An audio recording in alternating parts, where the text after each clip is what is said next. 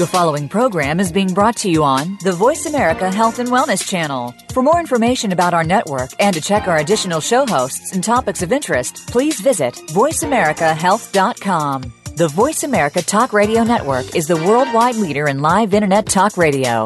Visit voiceamerica.com. The views and ideas expressed on the following program are strictly those of the host or guests and do not necessarily reflect the views and ideas held by the Voice America Talk Radio Network, its staff, and management.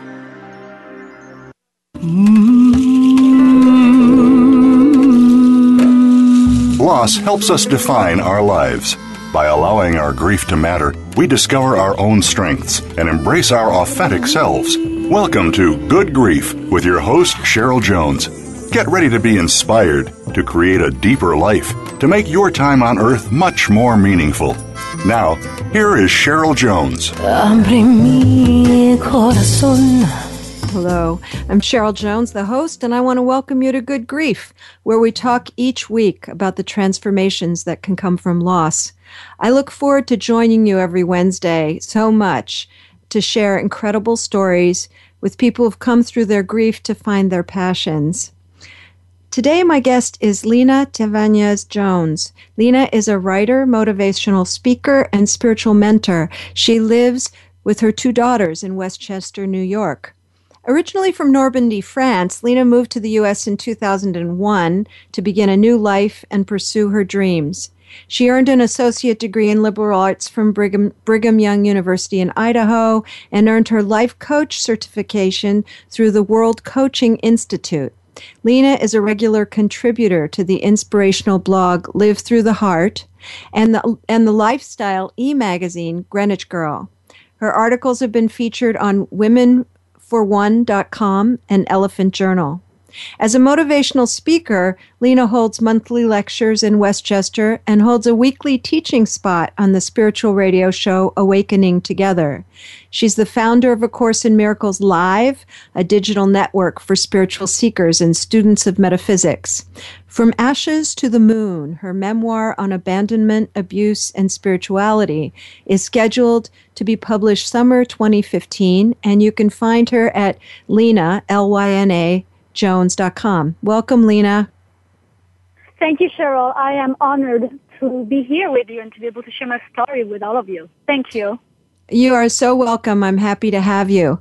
You know, sometimes I have a guest who's lived through many losses, not uh, not just one, and that seems to apply to you. Um, but it also does seem like you've come through those losses to make something um, very inspiring from your life and kind of follow your your own way. Can you share with the listeners some of how your life looks, what kind of work you do? I've obviously read your bio, but um, I think you can you can uh, deepen that picture a little more. Yes. Um, so today I do my work, you know, through my work as a writer, as a motivational speaker, and also as a spiritual mentor.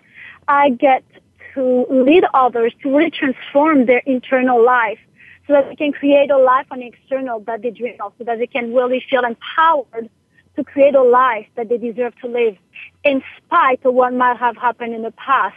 And also taking the previous losses and anything that might have pained them in the past and really making, making it a source of strength, a source of power, and a source of wisdom so that they can move forward being stronger, wiser, and more confident as well.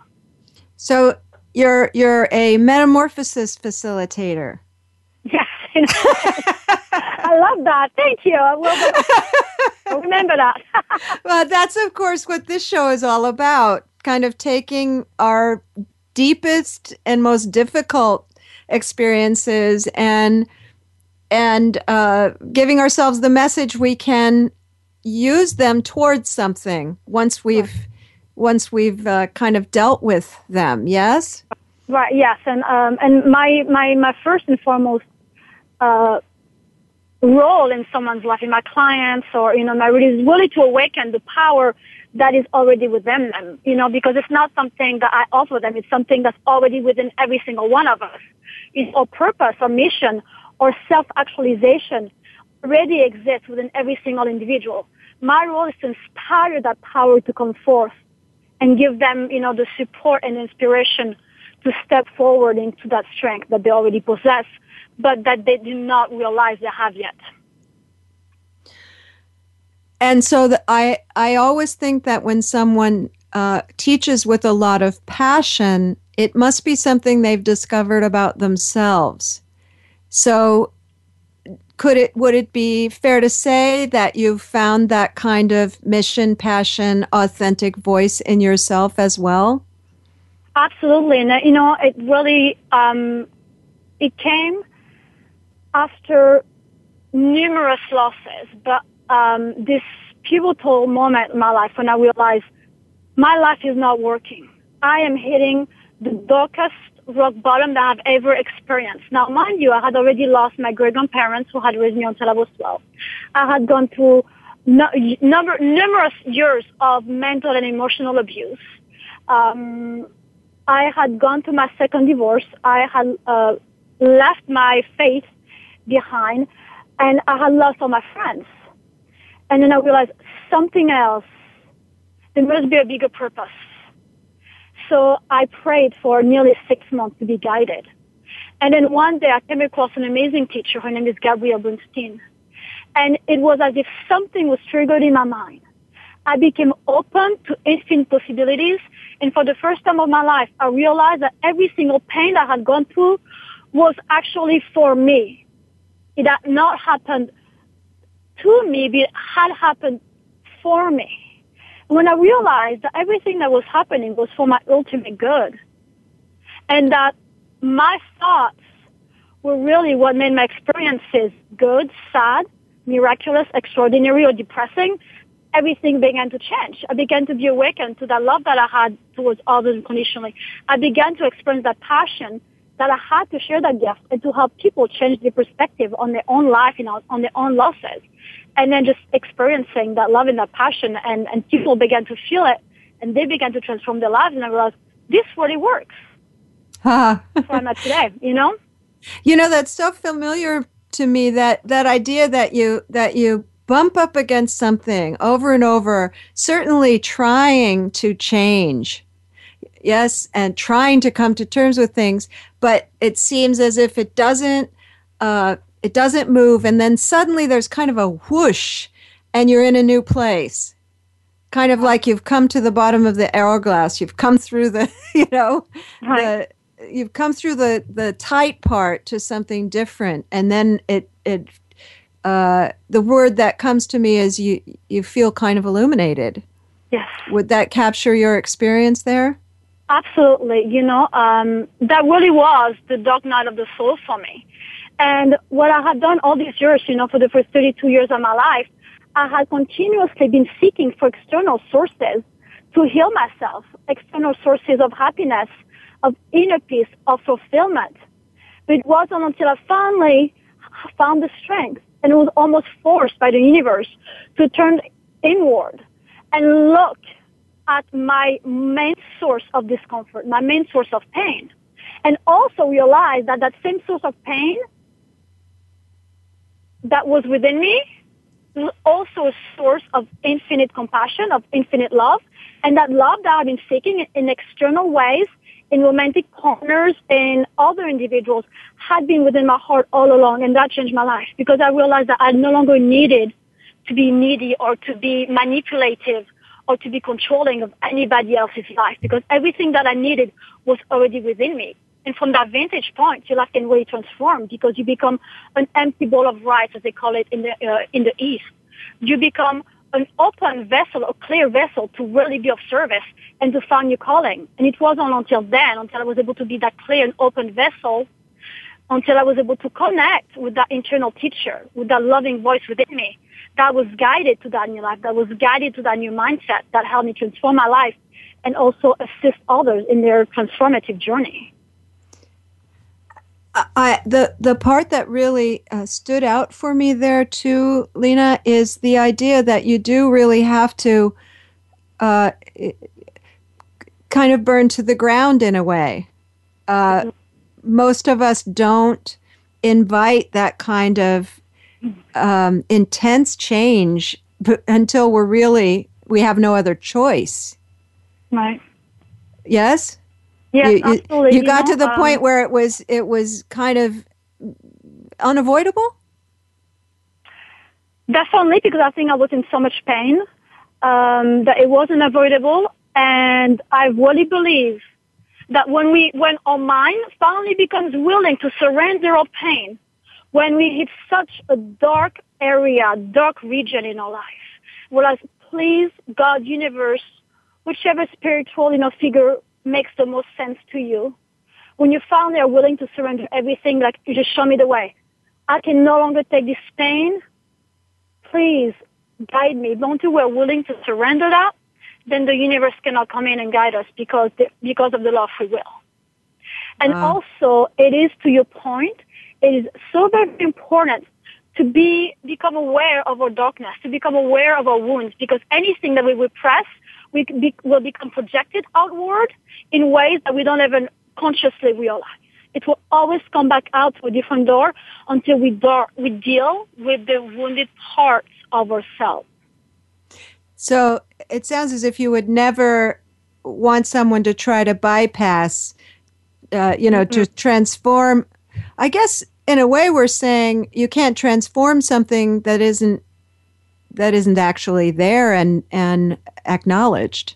Exactly.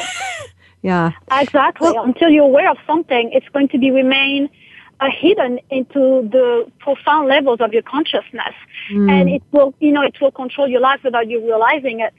Uh, and in order for darkness to be healed, it has to be brought up to the light, and that's all it is. Darkness is just simply a lack, uh, a lack of light. Fear is simply a lack of love, and once you bring it up to the light and to the love, it will be healed, and the universe has got your back. That I can guarantee you will always be guided to whatever experience, whatever teacher you need to support you in that process as long as we're willing, you're willing to be guided. Let's give the listeners a little taste of your of your writing. Could you read the the um, part that starts my life? Yes.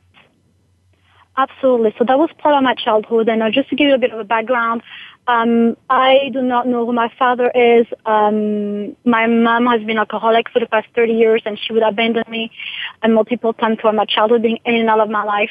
So my, uh, and my grandmother was alcoholic, alcoholic as well. So my great grandparents raised me for the first 12 years of my life, being there in their, you know, early 80s. So this is going to give you a little, little taste of my life back then. So, my life as a seven-year-old girl was irreverent of the sacred safety a young girl should deserve without interruption. Marceau and Miralda, my respective great-grandparents, had taken it upon themselves to rear their great-granddaughters in order to thwart the generational pattern of child abandonment initiated by my maternal grandmother, Monique. My poor mother had also been put aside by her mother, the latter who was caught in eternal pursuit of pain-numbing beverages and harming princes who provided ample psychedelic relief.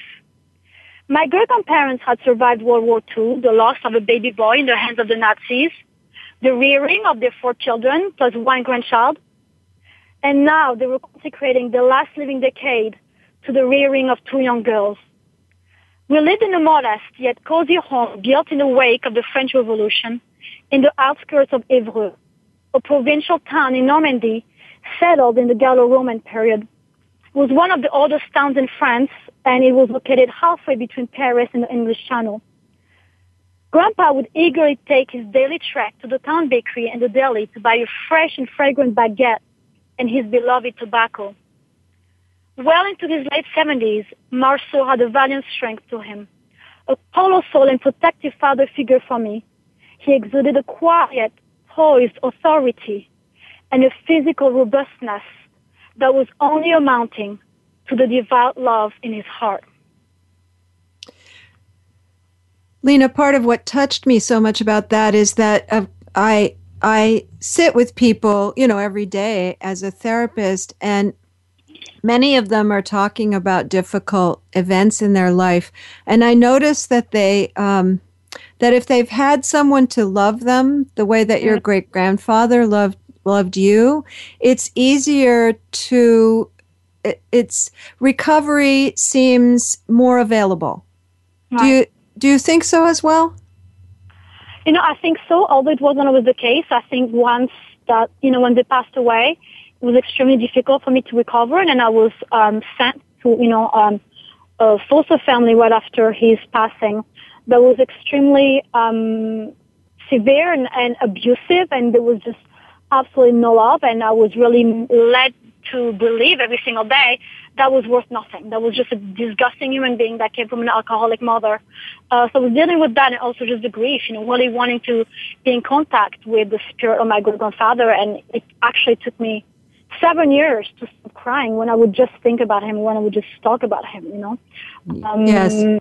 I'm, I'm not saying saying easy or quick, but somewhere in your memory banks is that yeah. love. Yes, yes, yes, yes, yes absolutely, absolutely, and that's also why I do what I do today to really honor the memory. And they gave, you know, so much to me and my younger sister. Uh, and I had that love in my heart forever. No one can take that away from me. No one. And, and it gives you, it gives you perhaps, regardless of all the other messages, uh, perhaps a different conception of yourself. You know, if, if he loved you, there must be some place in you that's lovable I don't know if you were consciously aware of that, though. It sounds as if the situation you were in really tried to beat that out of you in a sense. Yes, yes. And I think for me, because my mom would, you know, consistently abandon me and, and, you know, take me into dangerous uh, situations, I really did not think that, well, since my mom doesn't love me, although my great grandparents taking taking care of me, when I was a child, I did not perceive it that, you know, that way. I perceived it, I was just a reject and it was just a burden on them to raise me, and they never made me feel like that. But that's mm. kind of how I, I perceived it to be. Um, and the fact that I also never knew my biological father, um, you know, was always kind of, you know, a hindrance. Um, but it definitely, you know, helped me realize that, you know, they were able to love me. Then, you know, I know that there were two beings in this world that love me unconditionally, you know. Mm. So that, that has more, that has had more impact since you uh, came through your hardest time, maybe. Maybe that's a better way to say it, huh? Yeah. That that, that love has come back to back home to you. Right. And I think that the love, honestly, for me, that has you know uh, a tremendous impact. Uh, has been the love of God. You know, ever since I was a little girl, I never believed in God. I just knew that God existed. I knew that He was my Father um, in heaven. I always kind of had that unwavering trust and faith, you know, in God that He existed, and you know, I started to pray at a very, very young age. Um, I used to have a really different uh, perspective and understanding of God, which was sometimes a little scary because I always thought that He was a punishing and judgmental God. But uh, I would definitely say that was the the main pattern that has taken me where I am today. It was just my my trust and love for God, really knowing that there's nothing that I can do in this world that will make Him love me less. How do you think you retain that in such a situation? Honestly, um, I think it's, it was a miracle. I think it was something I believe that I was gifted with. Hmm. You know, and also, you know, with really taking chances in the sense that, you know, when I follow my internal guidance and when I experience a miracle, when I experience an answer being, a prayer being answered, although it might not always be answered in the form that I expect it is always answered. So every single experience forms a reference point for me. That I can look back on the last two years. And I can look back on every, you know, on my past challenges uh, and growth spurts that were painful and look and I can see how that is serving my purpose today. And that was orchestrated by your force that is much stronger far beyond what I could do for myself. You know, and that force is working yes. on everyone's behalf all the time. We just sometimes get on the line, disaligned with that force. You know? Let's take a break, and when we come back, I want to hear more about okay. uh, your experiences and how you got where you are now. Uh, you know, go to my host page, listeners get in touch with me. I love to hear from you. And if you want to get in touch with Lena, it's lenajones.com. We'll be right back.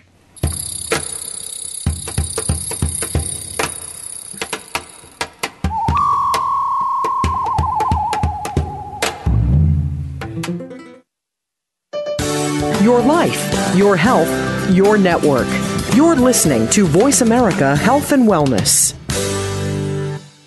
If you think you've seen online TV before, let us surprise you. VoiceAmerica.tv is online now. The leader in live internet talk radio has done it again. Multiple channels, a state of the art viewing experience, live and on demand programs streaming 24 hours a day. It's exactly what you want, when you want it. VoiceAmerica.tv. From health and wellness to business, sports, and everything in between. Discover our new world. Visit VoiceAmerica.tv now and experience the future of online television. VoiceAmerica.tv.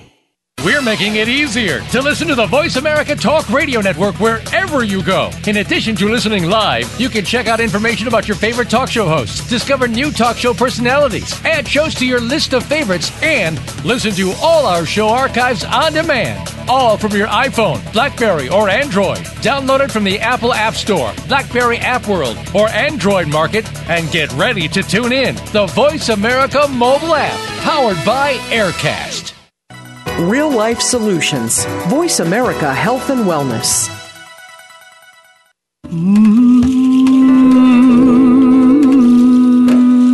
You are listening to Good Grief with Cheryl Jones. To reach Cheryl or her guest today, please call 1 866 472 5792. That's 1 866 472 5792. You may also send an email to Cheryl Jones at weatheringgrief.com. Now, back to Good Grief.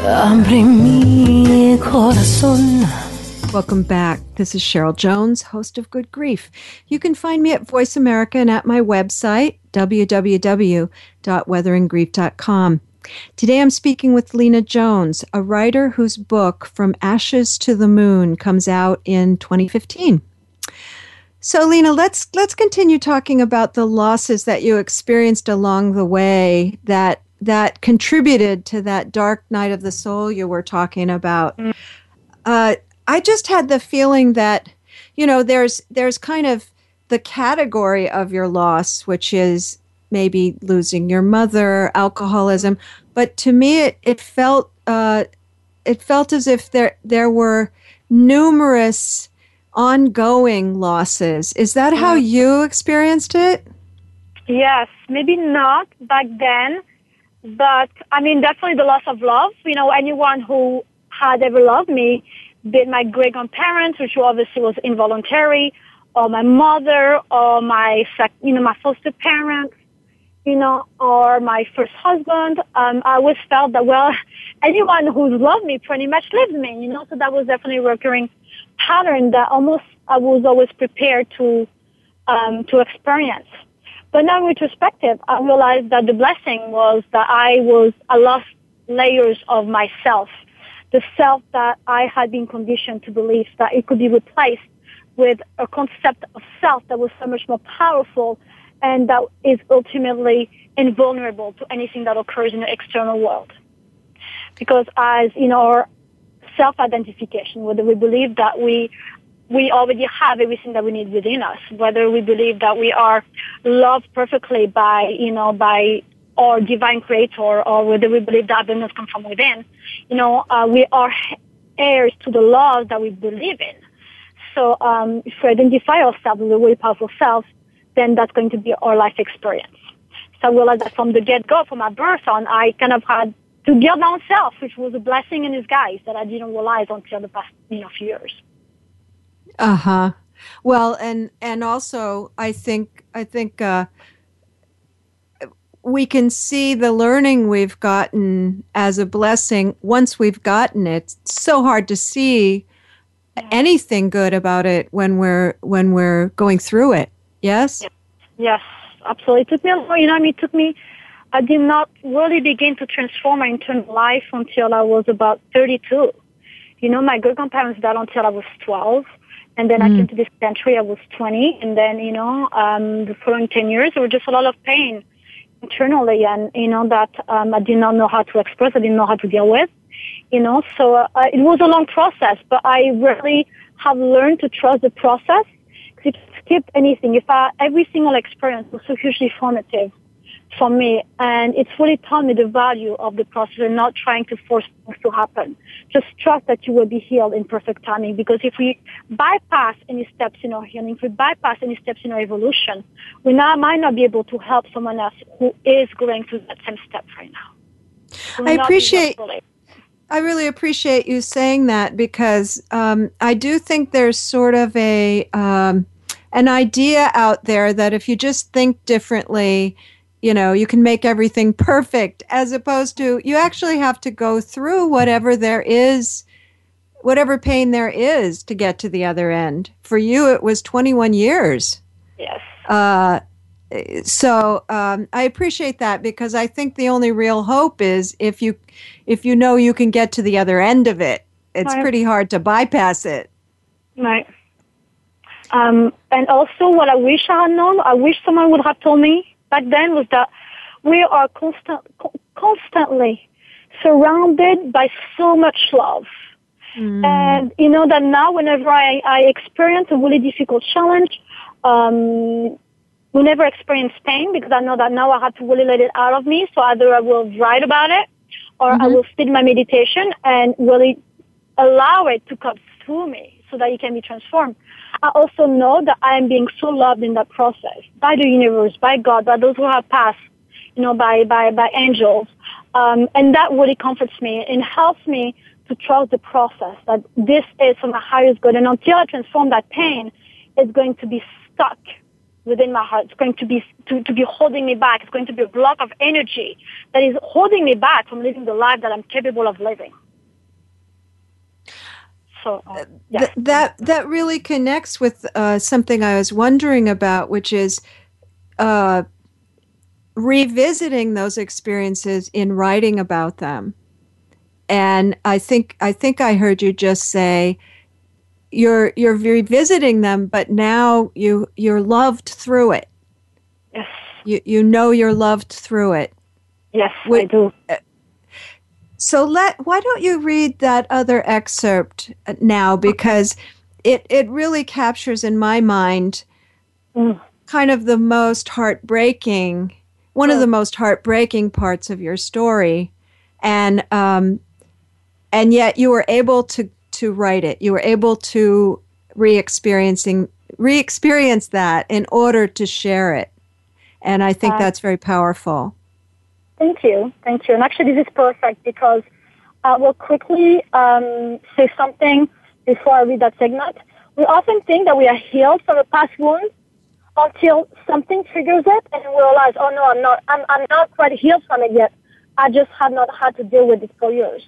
So maybe a year and a half ago, um, I mean, you know, I had, I thought I had forgiven my mom. I have uh, really honestly have no reason not to actually have compassion and empathy for her because I feel bad that she doesn't get to experience that much happiness in life.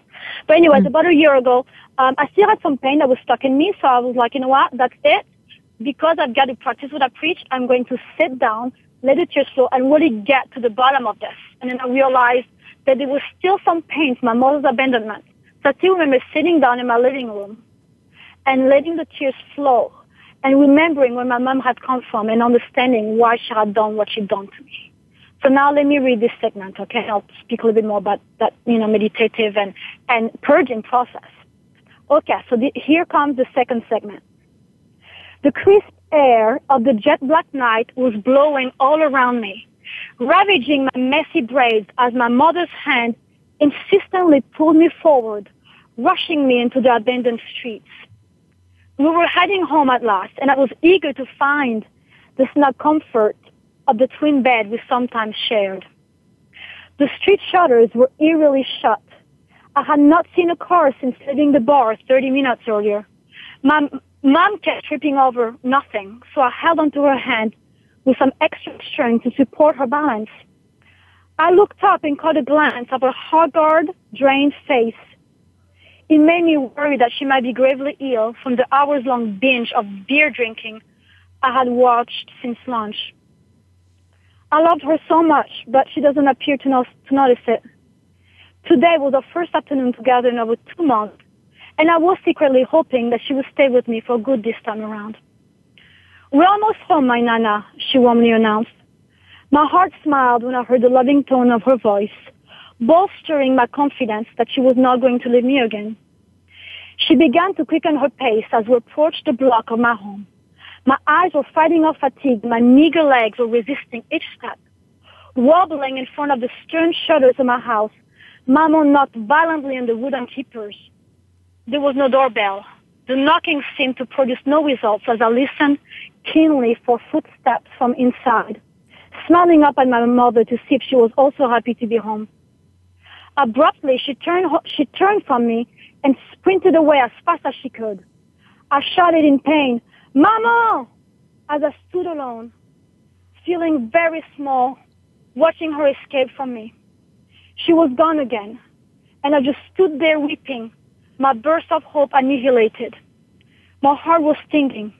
I cried out with all the force I had left, anything to rid my body of that awful sting, screaming into the stars and waking up my great grandparents at once. That's, that is it. Uh, I really can see that picture so clearly in my mind, and it made me think of my own children, my grandchildren. Uh, in a few years, they're not that old yet. To be left so abruptly out in the street, it just seems so crushing. Yes, well, um, thank you. Thank you so much. Um, honestly, the love, I mean, the joy that I get to have even just inspire one person a day with just a post that I make or a quote for my clients is so well worth that pain to look back and realize that really all those experiences in that pain no longer belongs to me. But it belongs to those who need, who need that hope, who feel mm-hmm. so filled with despair that they don't see the bright light at the end of the tunnel. And even just that is just so gorgeous. I'm infinitely grateful for everything I've gone through. And that's the end of it's not, there's never an end to the healing process, but it does get better when you get to that part where you realize, wow, look at what I get to do with this pain and how I get to turn my mess into a message, into helping others. You know, that's just so powerful and empowering from within, you know? I do. The other thing I think is that when I have rough times now, I, I never have the fantasy I won't get through it. Mm. And I, I think I used to believe there was that possibility that mm. that uh, a difficult time would crush me. Mm. Um, but we're we we we can't really have that fantasy anymore because we already got through the worst, huh? Right, exactly. When your grand when your great grandparents opened the door did that do you remember if they said anything to you or you know here their their precious great grandchild is alone out on the street her mother has left uh did were they able to comfort you through that or did they just kind of put you to bed a little bit i mean usually they put me to bed um, and the reason why my mom would run was so that my great grandpa would not go after her because oftentimes my great grandma would put me to bed. I mean, it was really late into late, the late hours of the night, you know. Um, so she would put me to bed, and she loved me dearly. She was not that affectionate, you know, physically. I mean, her her ways of showing me affection was, you know, she would um like caress my head watching movie, or she would massage my feet, and that was about it. Was never with any hugs, any kisses. That's just kind of who she was. You know, she loved me so much. But then my great grandpa usually he would try to run after her and you know to keep her home. And I would do remember you know a couple of times but he was able to kind of get her and, and to stay home. And, you know, and I remember her coming by me like 10, 15 minutes later with my great grandpa. Uh, but that's why she would like just run away quickly so that he would not catch her, you know, um, so. Well, that, that must be so confusing too, to, to see him fighting with her to stay yeah. and maybe wondering if that makes her leave or uh, right. you know it's it's so hard to process those kinds of experiences as a little child isn't it Yes. Yes. And I remember actually even once, I remember my, my mom actually just like hitting my great grandma, you know, I mean, she was in her early 80s. And I mean, you know, she, my mom was under the influence of alcohol and she didn't know what she was doing, you know, but, uh, yes, it was, you know, just confusing. And, um, but, um, you know, I think it was just, was just part of, of, of my contract, of my journey. And, um, so, you know, well, kids aren't very good interpreters. We right. we have the potential to get better at, at that as we grow older, don't we? Because w- one thing I'm hearing in everything you're saying is that you've developed uh, a real compassion for your mother and, and everybody who mm. hurt you. you. It sounds as if you've spent quite a bit of time trying to come to understand uh, what might have contributed. Right. Absolutely. What? You know, uh, Cheryl, people don't act badly because they are bad. They act badly because they are wounded. They act out of their wounds. And once, and that was my process with my mother. I had to really understand that her mother had abandoned her as well. She had been raised with my great grandparents, never knew her dad either, and she was not blessed with the stubbornness and strength of character that I was born with. Mm. So, you know, and I really believe, you know, I'm a teacher of the metaphysical text, A Course in Miracles. And A Course in Miracles teaches us that every reaction, every behavior is to be perceived as either love or call for love. So in my mother's case, everything that she was doing was a call for love. She did not know how to express what she needed and was just too easily influenced by external forces that were not good for her. Uh, you said something that really stood out there, Lina, that uh, she was not blessed with the with the strength and and purpose you were to get through it, mm. uh, because you know I I've spent a lot of time thinking about what helps people get through very difficult times Mm. And it's and it's two things, probably a certain or maybe more than two, but two that pop to my head right now. Probably a certain amount of stubbornness or strength that you that and and a a um an idea that things can be learned from, experiences can be learned from. Uh, that they are not sentences. Mm. And everything you're talking about reinforces that idea for me. Yes, you, absolutely. That the possibility isn't in eliminating the hard things, but in being able to believe you can you can um, can learn. Yes. Right. Yes. And actually, to even take that even further is to actually change your perception of those events, because as you change, you know, when you change the way you look at things, the things you look at change. And that is also highly relevant for the past ones, for things that people have done to you that you find difficult to, to forgive. So when you are willing to change your perception of those events, so for me, I changed to change the perception of my mother, of my losses, of my abuse, of the people who abused me. Once I was able to change my perception, I was able to, to, to really forgive them because I really began to look at them differently. And, you know, perception is everything. Projection mm-hmm. makes projection, you know, so when we become willing to really look at them differently, our heart and our emotions will slowly begin to progress towards forgiveness and towards the release of that as well. Well, the other thing you're released from there is uh, being locked in um, a desire for revenge or yes. or harm, which of exactly. course is terrible to live with when you when you've been so hurt by someone that you want them to hurt. Yes. It's, and I, I'm guessing that's got to have been true at some point, that there had to be some anger there.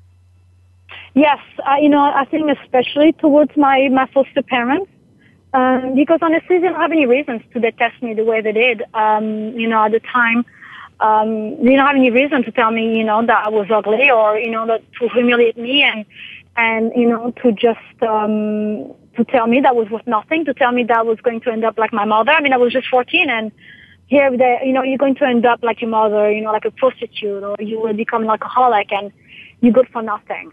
Uh, but again, I realized that clearly happy people will make others miserable. So there was clearly someone healed wounds within them that they were just projecting onto me that they had not been, you know, they had not been shown how to deal with. And, you know, I'm fortunate enough now to have those tools to have that spiritual repertoire, the spiritual toolbox that allows me to understand and to really look at someone differently to understand where they come from. Yeah. It doesn't mean it's easy, but there but you can. Yeah. You can. There are Lina, as long as you're willing, yes. It's time for our second break. Okay. Take this time to email or contact me through any of my social media listeners out there. You're really a part of this show, and it means a lot to hear from you. I also want to remind you that I'm available for individual and couples therapy in the San Francisco Bay Area, online throughout California, and I'm available to speak and consult with your group or organization pretty much anywhere. And please also find Lina Jones at linajones.com. Be back soon.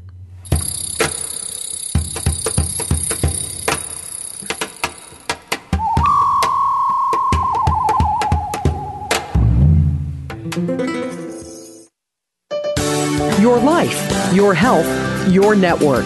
You're listening to Voice America Health and Wellness.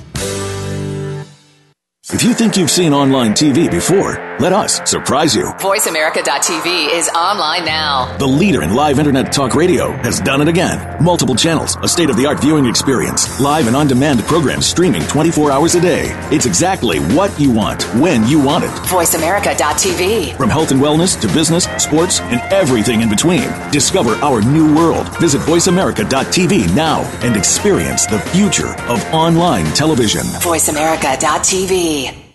We're making it easier to listen to the Voice America Talk Radio Network wherever you go. In addition to listening live, you can check out information about your favorite talk show hosts, discover new talk show personalities, add shows to your list of favorites, and listen to all our show archives on demand. All from your iPhone, Blackberry, or Android. Download it from the Apple App Store, Blackberry App World, or Android Market, and get ready to tune in. The Voice America mobile app, powered by Aircast.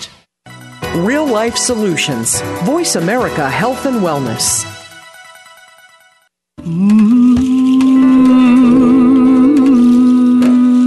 You are listening to Good Grief with Cheryl Jones.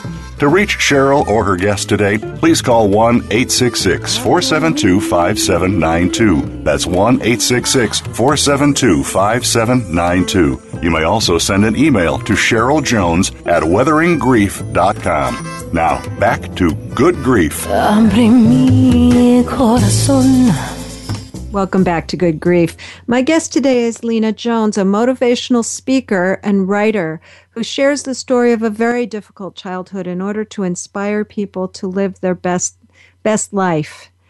So, your life now is a long ways both emotionally, spiritually, and geographically from all those childhood experiences. How did you end up in the United States?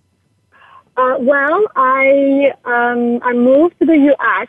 Uh, to actually follow love. You know, I really didn't know how much left behind me. You know, I had been kicked out of my second foster home, and then I was not in contact with any of my family at the time.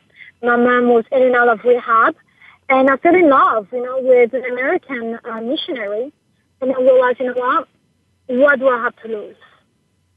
Nothing. So mm. I chose to follow my heart and, you know, to uh, follow the land of my dreams. And with her, you know, I'd always heard that you can make anything happen in America. You can become whatever you ever dream of becoming. And, um, you know, I went for it. Originally, I was only going to stay here for three months and I ended up staying and got married and uh, was living in Utah, you know, uh, for the first four years of my life, um, you know, in the United States, and it was divinely guided, you know. So uh, I look back, and yes, of course, I was supposed to be here, and uh, it was just all perfectly orchestrated now when I look back, you know.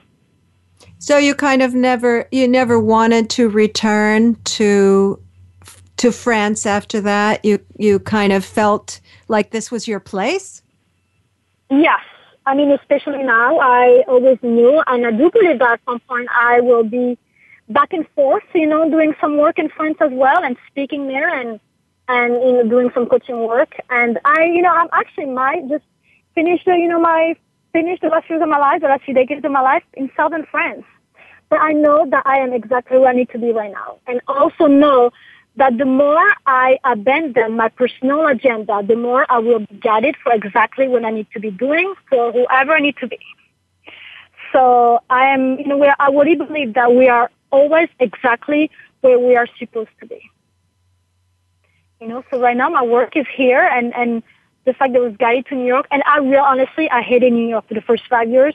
I it every single day. It was a really difficult adjustment for me from the Midwest to expensive New York. And now looking back, I've had so many amazing transformative experiences, met incredible people. I had to be here for me to do what I'm doing today. And I could not see that five years, you know, eight years ago now. I'm sorry. So just have faith. So I, so, I somehow think, Lina, that wherever you were, you would make something of it that's beautiful. Mm. You Yeah, know, as as long as you had a was- you know, sense that there was a purpose in being there. Yeah. Does that does that seem to, true to you about yourself? Yes, it does now, you know, as I look back with that perspective and now that I really truly practice surrendering my individual with every single day, um, I can totally see that. At the time, I was really resisting anything that was not going my way because I was so unhappy with myself that I really felt that moving back to Utah or moving to a bigger apartment or moving somewhere else or getting a different job was going to be my salvation. I always thought that my happiness had to do with the external world, not with what was going on, with, you know, within me. Uh, but definitely, I was meant to be in Utah, and you know, and meet my ex-husband and make all the friends that I made, and and really grow within the Mormon faith. I was Mormon for ten years, and and I learned a lot, you know, from a spiritual perspective from my years, you know, um, in the LDS Church. So, and and I also know that there are elements that we are not aware of that are serving others that we might not ever know. But I know that the universe is always orchestrating everything for the highest good of all involved. So I might have touched people or, you know, or served people in a way that I'm not even aware of, but I was meant to be there at that time. I want to talk a little bit about you as a mother. Mm, Uh, do you have two children? Is that yes, am I right? Are they both girls? Yes, two girls.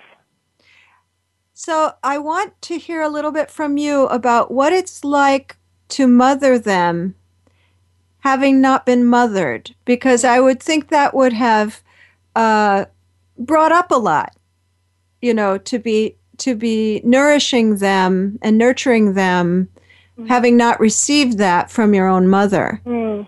What what's that experience like for you? Honestly, when they were born, I felt that I had finally, could finally receive the unconditional love that I had never gotten from my own mother. Um, and I also was able to actually create uh, my own parenting philosophy. I knew what I did not want to do. I knew what I wanted my daughters to learn. But honestly, it's been the greatest source of unconditional love that definitely filled my heart. And I think at times I might be a little bit too easy on them because of that because I love them so much and they're you know they're my source of love. Like I'm just so grateful for them. But in a sense also look at the fact I'm not having had parents um, as a blessing because I get to raise them according to my own terms not according to the paradigm that uh, was conditioned that was that was pressed upon me growing up. You know what I mean? Yes. So- You inspire me to think about um, uh, teachings I've received uh, along the way that, that have stuck with me. And one of my teachers said at one point, when you have an unloving childhood, one of two things happens. You learn how not to love, or you learn the value of love. yes And uh, um, obviously, you're an example of learning the value of love. And so that's that's what you give them, huh? Yes, and I remember, and after my second daughter was born, um, and you know what was very interesting is after, as soon as she was born, like she did not want to be taken away from, like she always had, even a few hours after she was born, she had to be, she had to touch me, like she had to feel me. And that was so beautiful, so gorgeous to feel that another human being really just loved me that much. And, you know, there's just so much joy in that. You know, that's been just my, my greatest joy. And I also look at them and I realized I was able to break the chains of generational abuse, lovelessness, um, substance abuse as well, and that you know they they are the living proof of that. I mean, they will do with you know what they want with their life ultimately. You know what I mean? Because Yes. children are who they are. Um, but they're just beautiful to see that every. That in that it's with them. I honor my great grandparents, so I know that their fatigue, their efforts, their sacrifice did not go to waste, and that's just great to remember. That beautiful. So there's a way that you changed the legacy of your family. Exactly. And everyone can. We are not our history. We do not have to be the pain of our past. Choosing to be so will make it so. We don't have to. It's just a Mm-hmm. choice. It's a process. It's going to be a healing journey. But today, you can give it all to God, give it all to the universe, ask to be guided. Ask for that light to guide your way on.